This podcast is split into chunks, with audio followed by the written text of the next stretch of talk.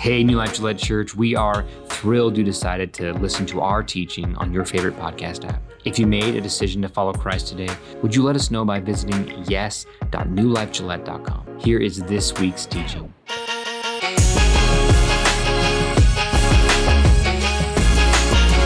Hey, you are in for a treat today. Standing beside me is a very good friend of mine. His name is Joe DeReamer. Everyone say hi, Jode. There we go. Good practice. Yeah, there we Good go. practice. It's coming. Jode is uh, the uh, Wyoming representative of Celebrate Recovery. He is also an ordained minister. And uh, over the past year, I've gotten to know him really well. We sat down at coffee about a year ago, Yeah. and uh, and you told me a very short version of your testimony back then, and it overwhelmed me. Th- then I've heard your testimony four or five times now. I fight back tears every time. It's powerful, and uh, you have the amazing privilege of hearing it today. And I'm so excited for what God does uh, through it and what He shares with you today. He is also very involved in two Celebrate Recovery programs here in Gillette. Celebrate recovery, people. Come on. Yeah, we got. Yep, yep, yep. Yeah, they're here. They're here. Are you turned on?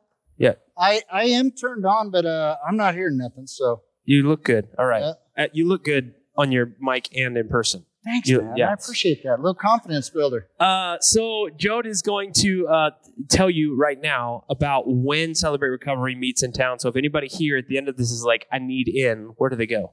Okay. So, look, everyone always thinks that they got to get everything fixed before they get help. Yes, they do. Dumb idea. Dumb idea, people. Yep. All right. Look, Tuesday nights, 5:30. We cook dinner for you, and we have childcare. All of your excuses are taken care of. Just come. Okay? Just show up. That's what you got to do. Just come and be there. You will be loved. Mm. Okay? Yep. If you're used to coming to church, if you're used to feeling that love, that's what you're going to feel.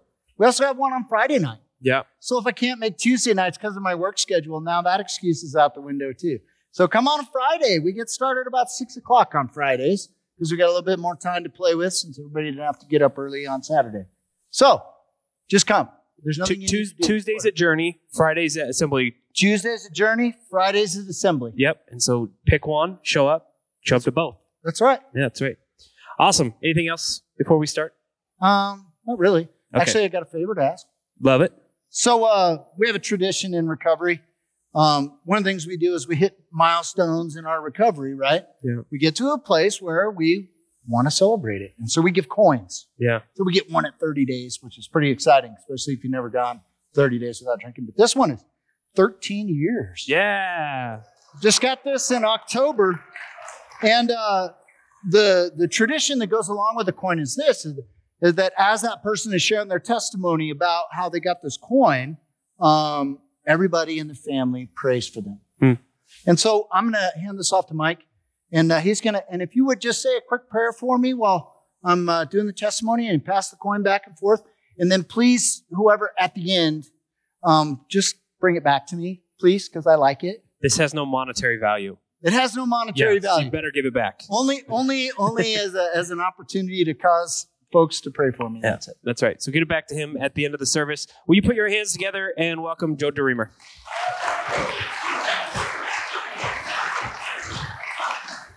All right. So I say, uh, hi, my name is Jode, and I am a grateful believer in our Lord and our Savior Jesus Christ. And you all say, I love. Okay, guys, let's try that again. Check. Okay, all right. Hi, my name is Jode, and I'm a grateful believer in our Lord and Savior Jesus Christ. There you go. Welcome to your first Celebrate Recovery meeting. So, my story begins at the ripe old age of two weeks when I was adopted by my parents. I found out about it when I was about four years old. My parents had another couple over for dinner, and my brother and I uh, got put to bed.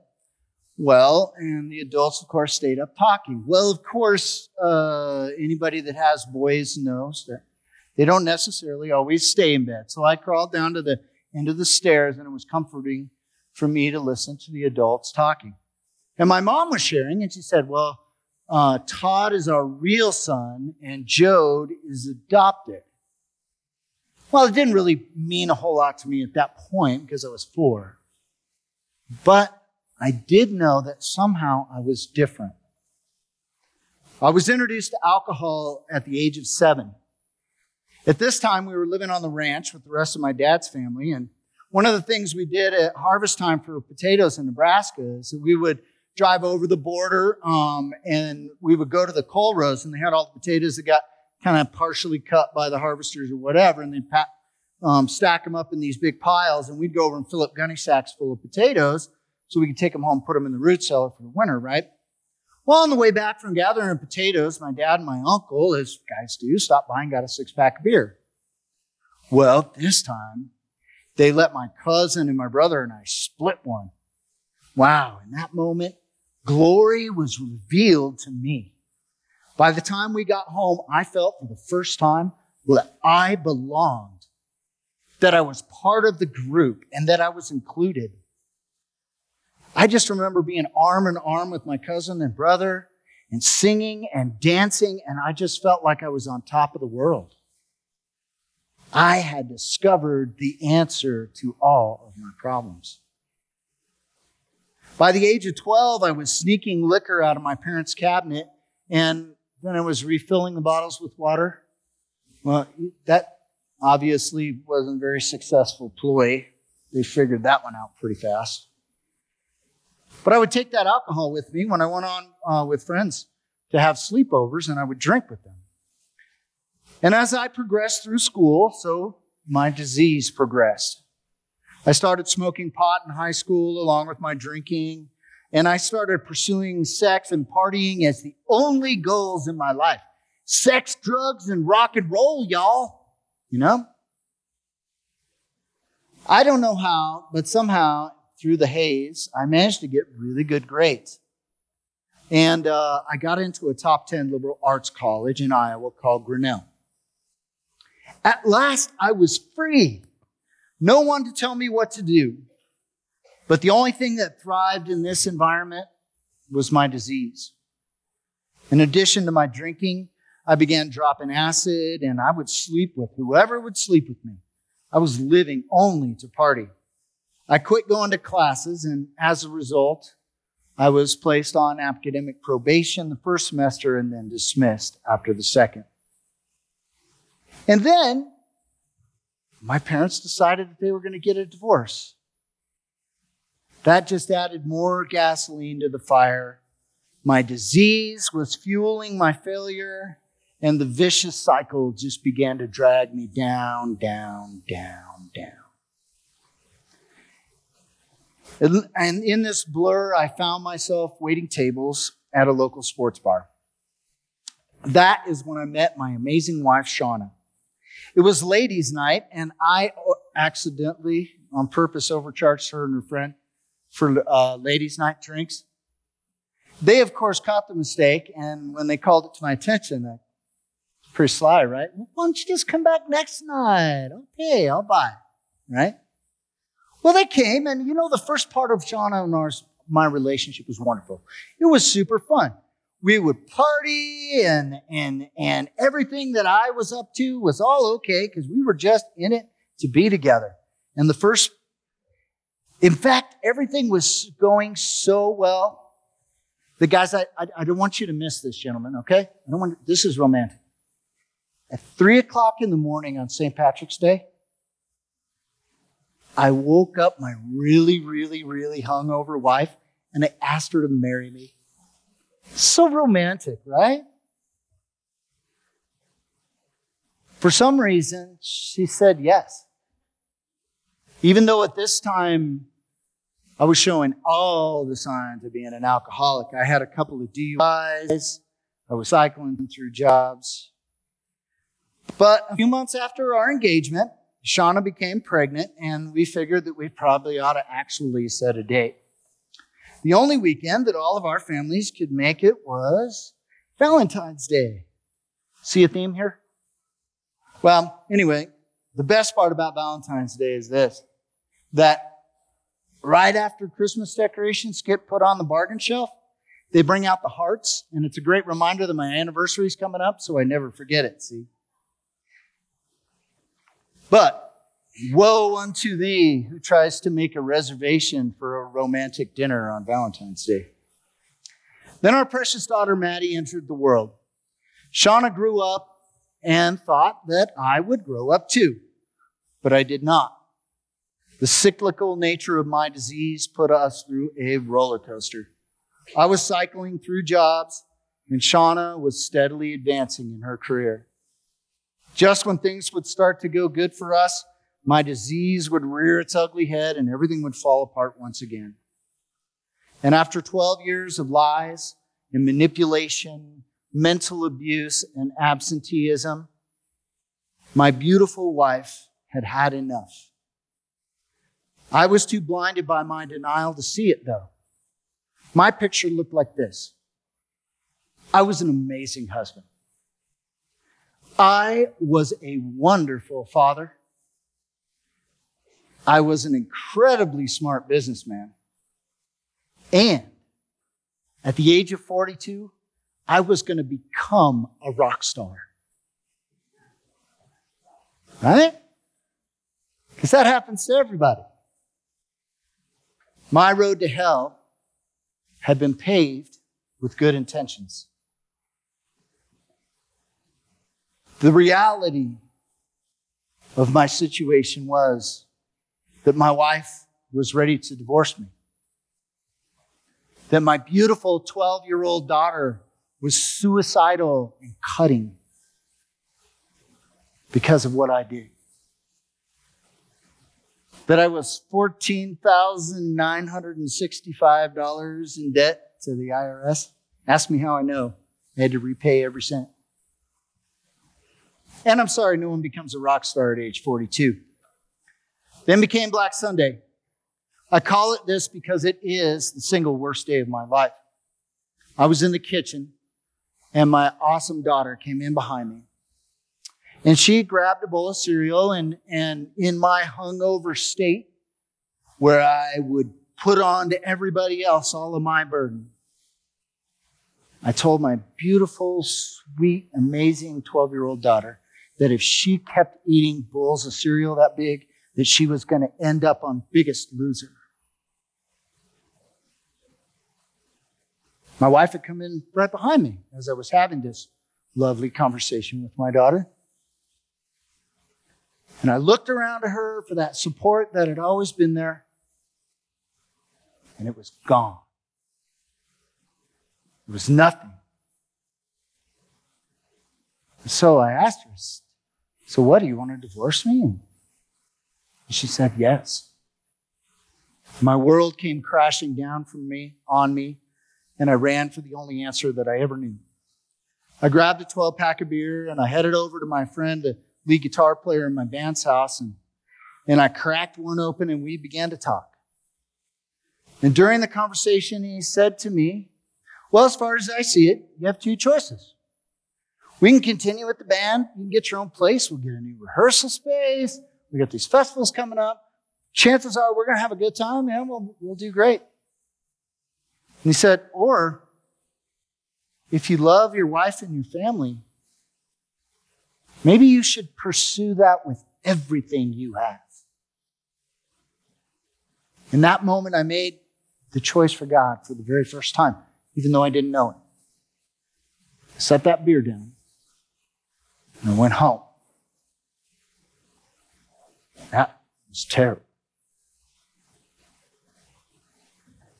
So, within a week, it became obvious to me that I needed some help. So I checked myself into the IOP program over at United Medical Center East, and I began working on a recovery. After a few days, I realized that I wasn't going to just be able to skate out of it this time.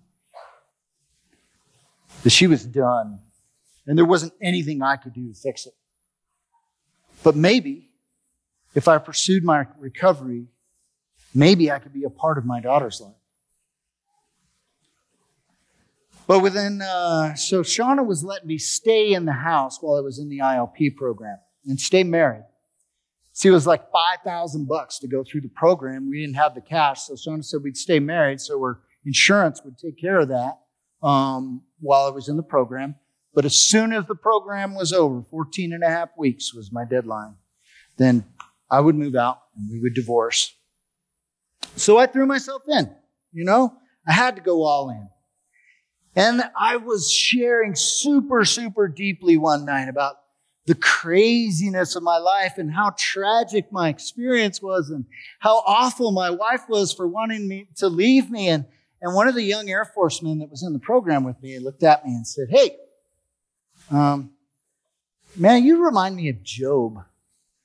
And I said, Job? Who's Job? He said, Well, Job is a character in the Bible. and Maybe you should read it. Well, I went home, took his advice. I knew we had a couple of Bibles downstairs on a shelf, so I pulled one out and blew the dust off of the binding, right? Found Job in the in the index. Okay, I know we all still look at the index from time to time, people. And I began to read Job, but it was really hard because I was in withdrawals from the alcohol. And when we first get into recovery, we have what's called the raging river, the thoughts, the pressures, the stress, the withdrawals, the compulsions, they all mix up inside your head and make it almost impossible to concentrate on anything for very long. But I could read for a minute or two at a time, and over a period of a week, I got through the book of Job. And yes, I could identify with Job. A week later, I was driving home to my loveless house from IOP. It was raining, and I was at the bottom of the blackest pit I had ever been in. My windshield wipers weren't working very well. I had a headlight out, and I could hardly see the road through all the tears. Yeah, okay, that's a country song. But those glowing orbs in the oncoming headlights, they started to look really fascinating. You know, I could just bam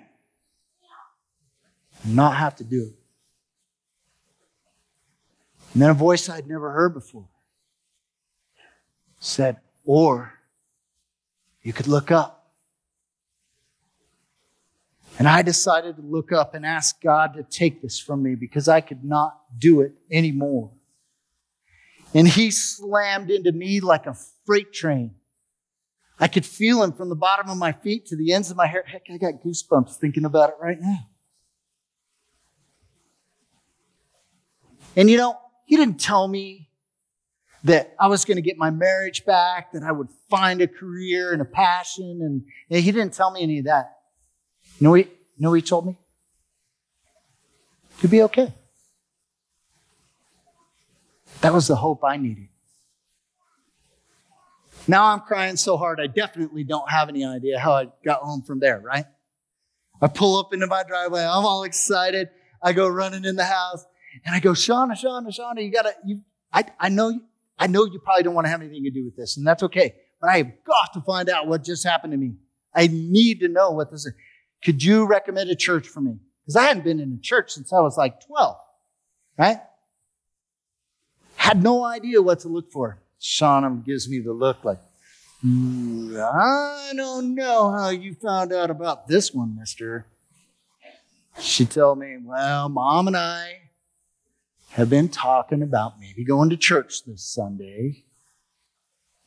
And her boss recommended a church called Cheyenne Hills and I guess you can come with us. Woohoo! I was super excited. For the very first time in a very long time, my family was going to do something together. So on Sunday, we all drove together out to church and we walked through the parking lot together and we got into the lobby together and my wife and my mother and my daughter left me standing there and took off. This man in a super loud Hawaiian shirt comes up to me and goes, Brother, you look like you could use a hug. I said, Yeah, I could really use a hug. He said, How? Well, how about a cup of coffee? He said, Sure, I really, really, really need a cup of coffee. So he took me over to the coffee bar and got me some coffee. And then he said, Hey, those ladies that you came in with, is that your family? And I told him, I sure hope so. He said, Well, let me show you where they're sitting. And he guided me into the sanctuary. And I was com- as I was coming in and going down the aisle, there was my sponsor from AA sitting right on the aisle seat. Okay, God, I get it. I'm in the right place. Well, so I threw myself into everything.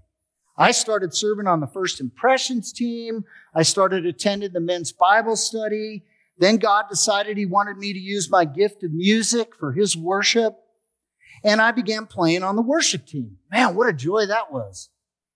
And just before my graduation from IOP, I was baptized in the name of Jesus Christ.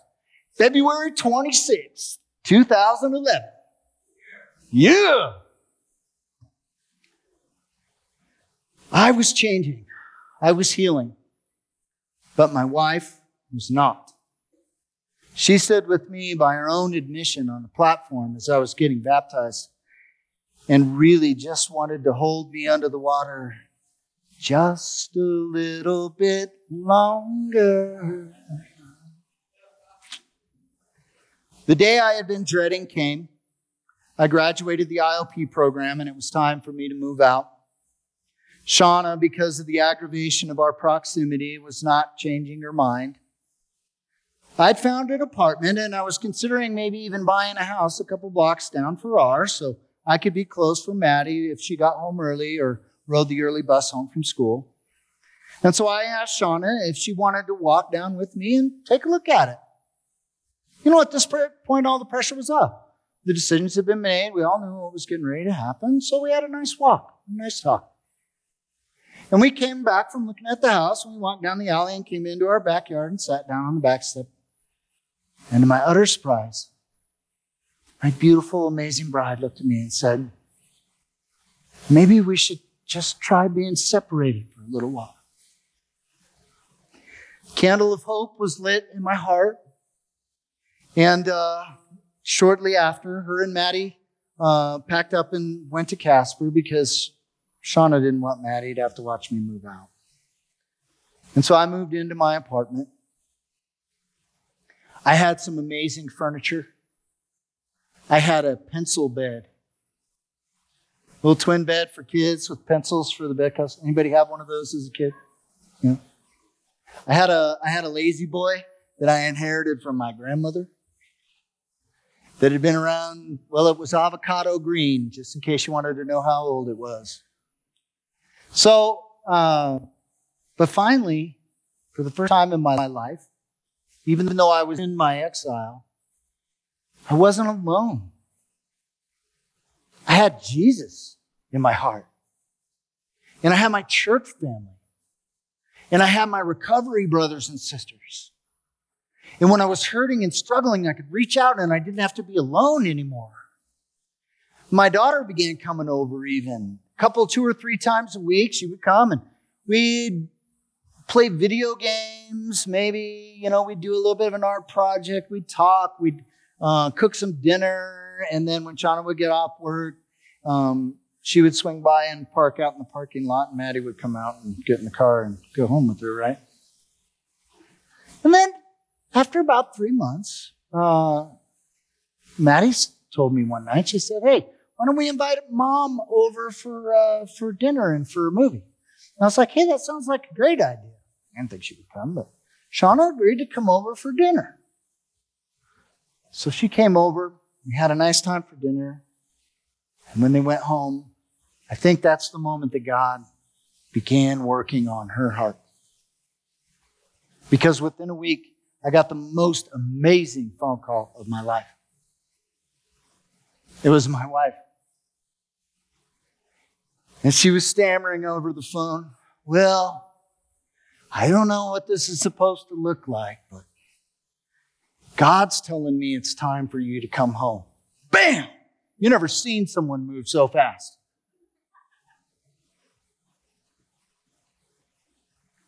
So after about a year into my recovery, my uh, pastor asked me, uh, worship pastor, had watched our marriage come back together. And, and so he asked if I would be willing to get up and share my testimony for the church. And so for three services, just like we did right there, I shared that story with everyone. I like to joke that I was called into ministry, but for me, it literally was true. Because after I shared that testimony, my phone began to ring. It was people from the church that were hurting, that wanted help, but didn't know how to ask for it. The first phone call was, was from my friend that his wife is in stage four cancer. And so they had her on the heavy stuff fentanyl and all those painkillers just to keep her upright. And they had gone grocery shopping right after church, and she had collapsed in Walmart from an anxiety attack because she didn't know what was happening. You know, she was a good Christian woman. She had no idea what shadow monsters were or how anxiety would come out of a corner and blindside you to the point where you couldn't move. I knew those things because I've been there. And I could talk with her about it and let her know what it was really, that it would pass.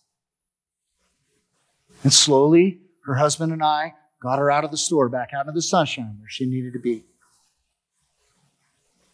So I knew what I was supposed to do.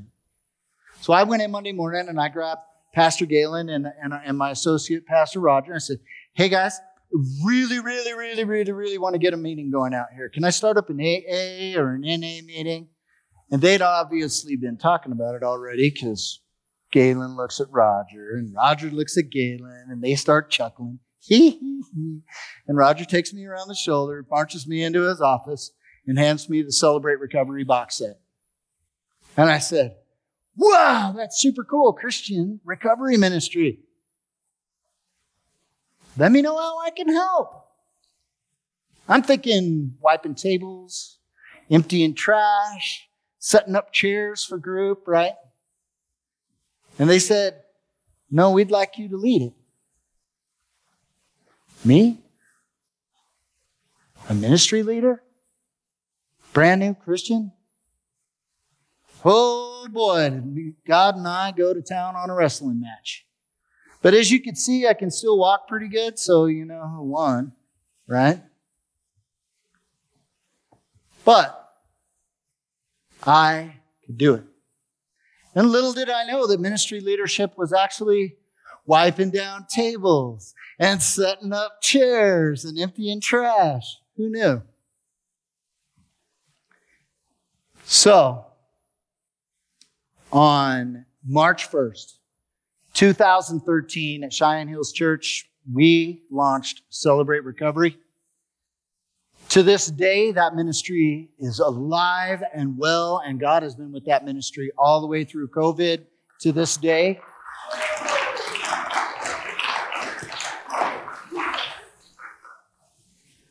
CR has taken my recovery and my faith to a whole new level. My wife stands by me, by my side as a co-ministry leader, and she's blossomed in her faith and her recovery as well. The ministry has revealed God's plan for our marriage. As we continue to put Him in the center, He teaches us day by day, moment by moment, how He wants our marriage to work. CR has given us a common language that we can speak to each other in, in complete trust, and honesty. I never knew marriage could be this good. I had no clue.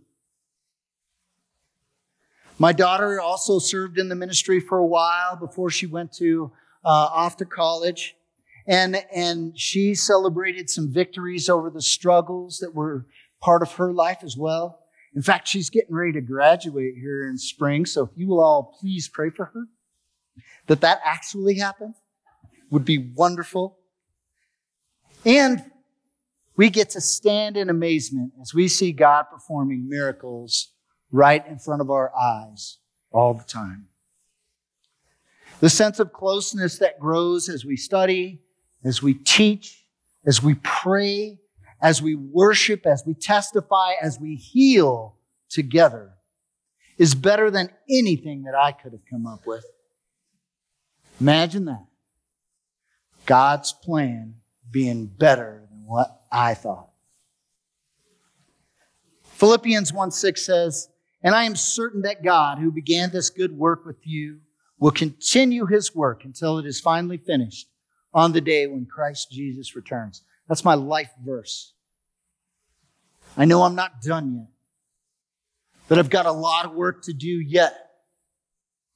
The victory I've had up to this point is only leading to the victory that I can have if I do this one day at a time. In closing, Joshua 24 15 says, As for me and my house, we will serve the Lord. Thank you.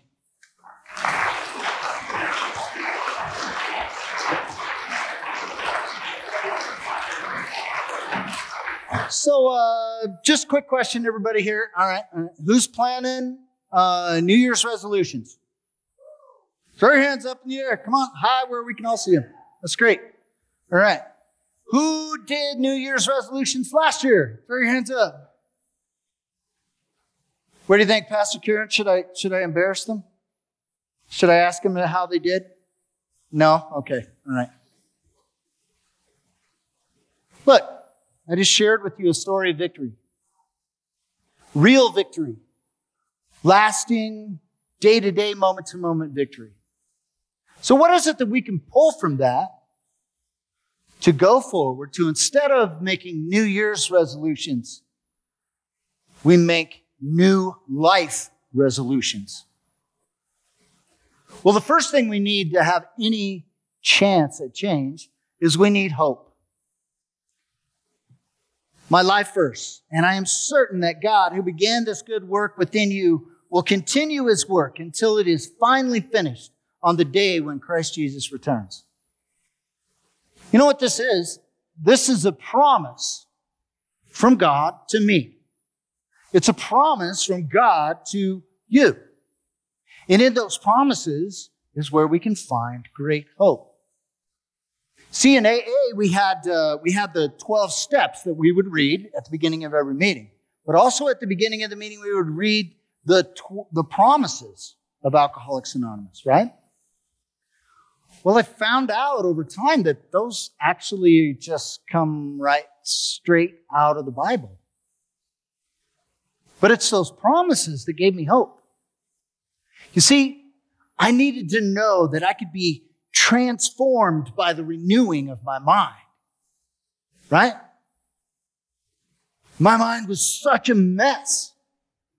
I mean, with the divorce and all the different things that were going on, I had no idea how to handle all of that. But if I dug in, if I followed Jesus and I looked into what he was doing, I could be transformed. Then I found out something super amazing.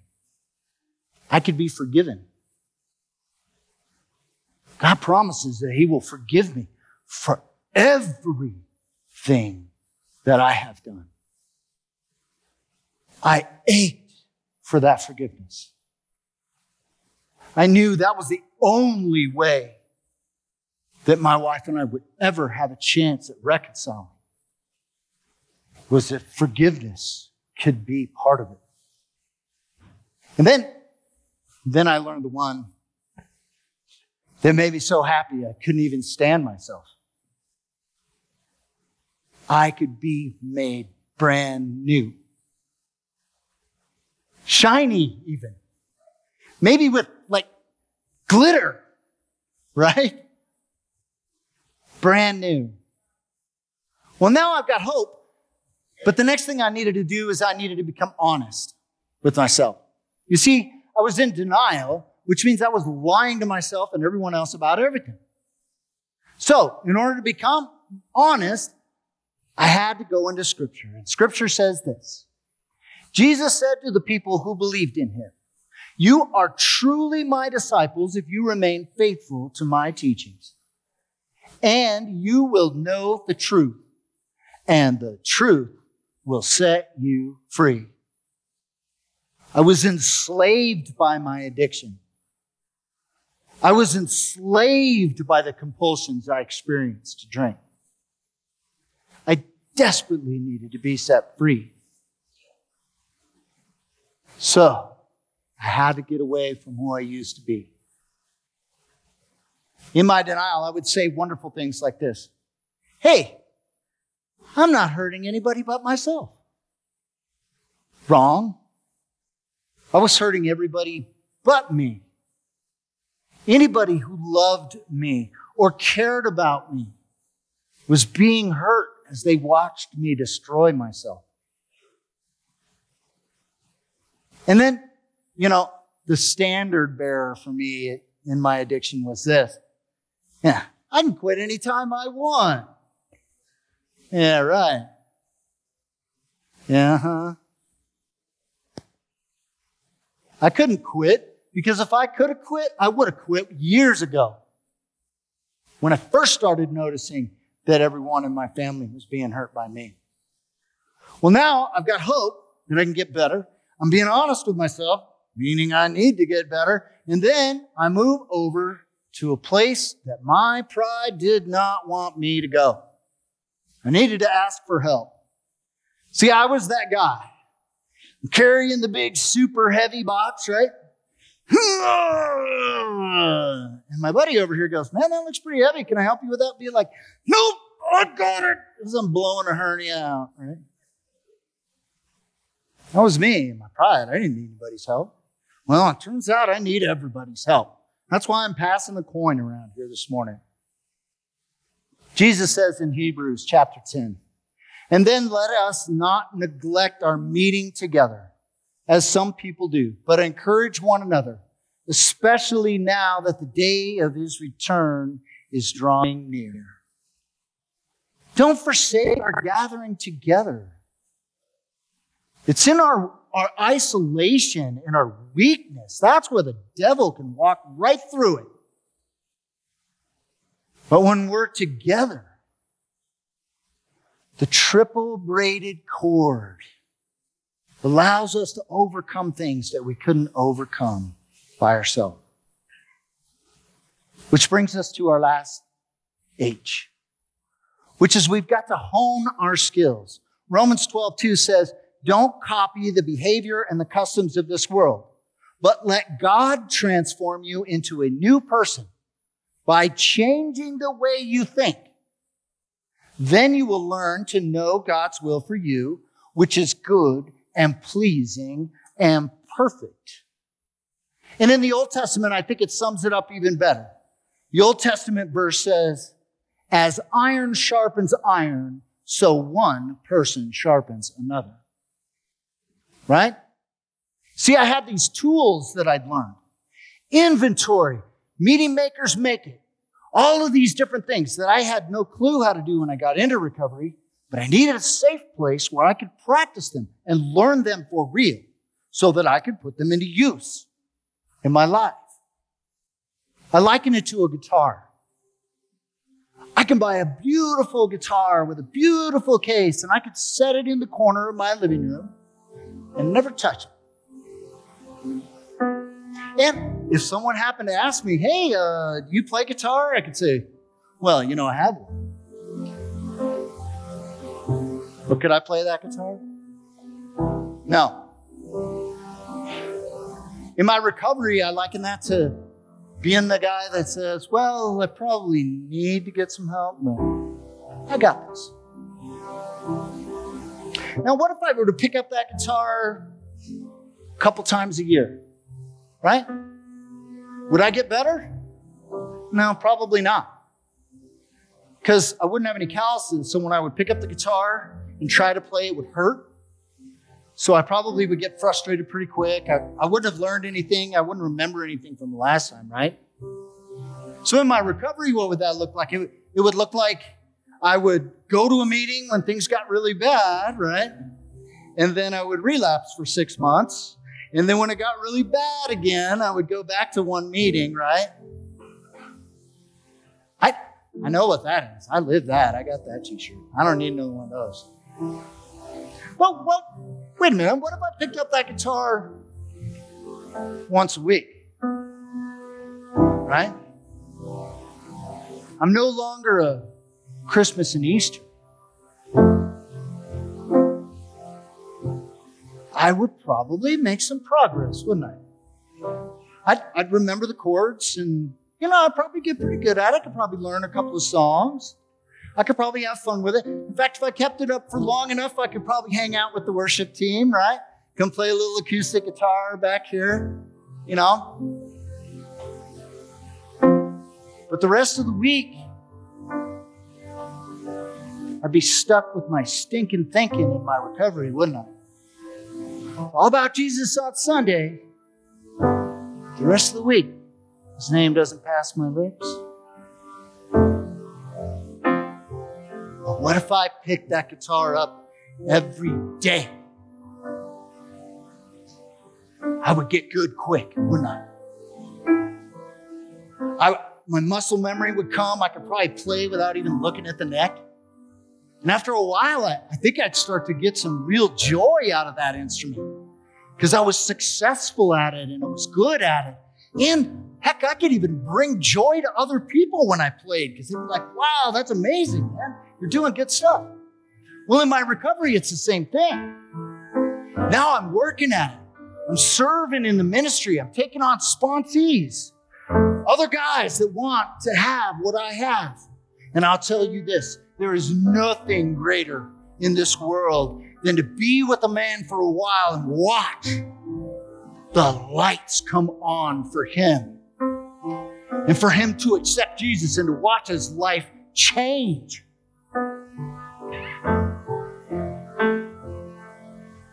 The same thing for us in our faith. We can't just be Sunday Christians. But I can hear it. But I'm not a drug addict. I'm not an alcoholic. Why offer this? Everybody struggles with something. This wicked world has hurt us all somehow. There's only one solution, and that is the embrace of our amazing Savior, Jesus Christ. Do you ache? Do you ache to have someone in your life that loves you again? Are you desperate to be forgiven? The things that you have done? Are you in need of healing from the pain? Then come. Come to Jesus. And I mean that literally. Pastor Mike's right down here. Our prayer partners are around here. Heck, you're sitting next to someone who knows Jesus, and they would be happy to pray with you to make a declaration of faith right now. Don't put it off. Those of you who are joining us online, you don't have an excuse either. Because we've got a little comment card you can go to on the website to fill it out. If you made that decision today, then I'd ask that, that you would pray with me or, or come up and, and visit with Mike. Let's bow our heads. Dear Heavenly Father, we come to you broken. Lord, we have not done this the way that you have laid this out for us to do. Father, we are sinners. And we are in need of a Savior. And Lord, you are that Savior. You went to the cross for us so that we could be forgiven. And Lord, on the third day, you were raised and you gave me a chance at this new life. Father, right now, I ask, will you please come and live in my heart, be a part of my life, to guide me, to shape me? My life is now yours, Jesus. And it's in that precious, precious name that we pray. Jesus. Amen.